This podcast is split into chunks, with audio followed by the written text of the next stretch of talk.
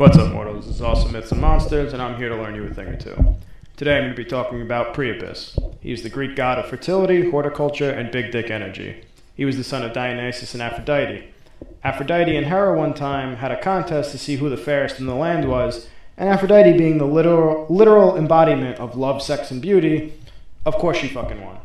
Hera was just like the evil queen and absolutely livid about this. So she cursed Aphrodite's unborn child to be all ugly and disfigured and have inconvenient impotence.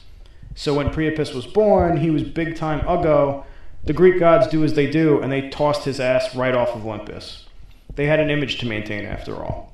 So baby Priapus was raised by the shepherds, and he hung out and partied with Pan, the Greek satyr god of the forest.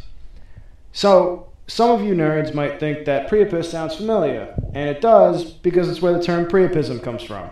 That's a medical term for a painful and unwanted boner. Speaking of boners, this guy had the tool of all tools. He was often recognized by his giant permanent erection that he flaunted around everywhere he went.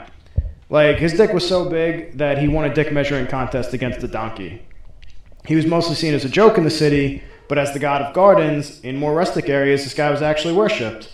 His statue would be put out in the garden, serve as scarecrow, guardian deity, and a constant reminder of your own inadequacy.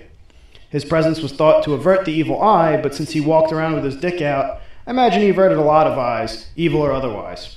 He was seen as a guardian deity because his enormous donger was actually used as a threat against thieves. There's a collection of poems called the Priapeia that are all about Priapus and his wang, and a lot of them have him threatening thieves with his mighty club. They range from overt, like, I warn you, lad, you will be sodomized, to more overt, like, if I do seize you, you will be so stretched that you will think your anus never had any wrinkles. There's over 80 poems collected like this, proving once and for all that dick jokes are timeless. Now, I don't know how the whole butt punishment goes along with the impotence curse. Could they have just been impotent threats? I guess it's possible, to, but I can't say for sure. And I know that if I'm facing down a god with a three foot tube stake that is threatening, threatening to put it anywhere inside me, I'm not calling his bluff. Nothing found in a garden can be possibly worth that.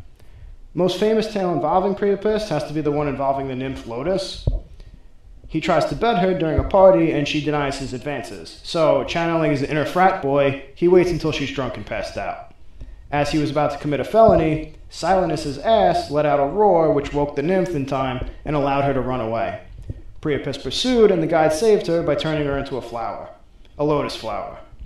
They do this in a lot of stories because apparently the gods think save me means transform me into something that doesn't even resemble what I once was. It's odd to me that they do this as both punishments and rescue missions, but I guess that's besides the point.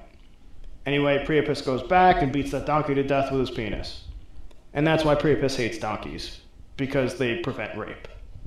So now I know that ass means donkey, like of course it does, but I find it a lot funnier if Silenus's ass just means his ass. Like some poor girl is about to get impaled, and then this dude butt trumpets so loud that a fart cuts through the forest and wakes her up and saves her.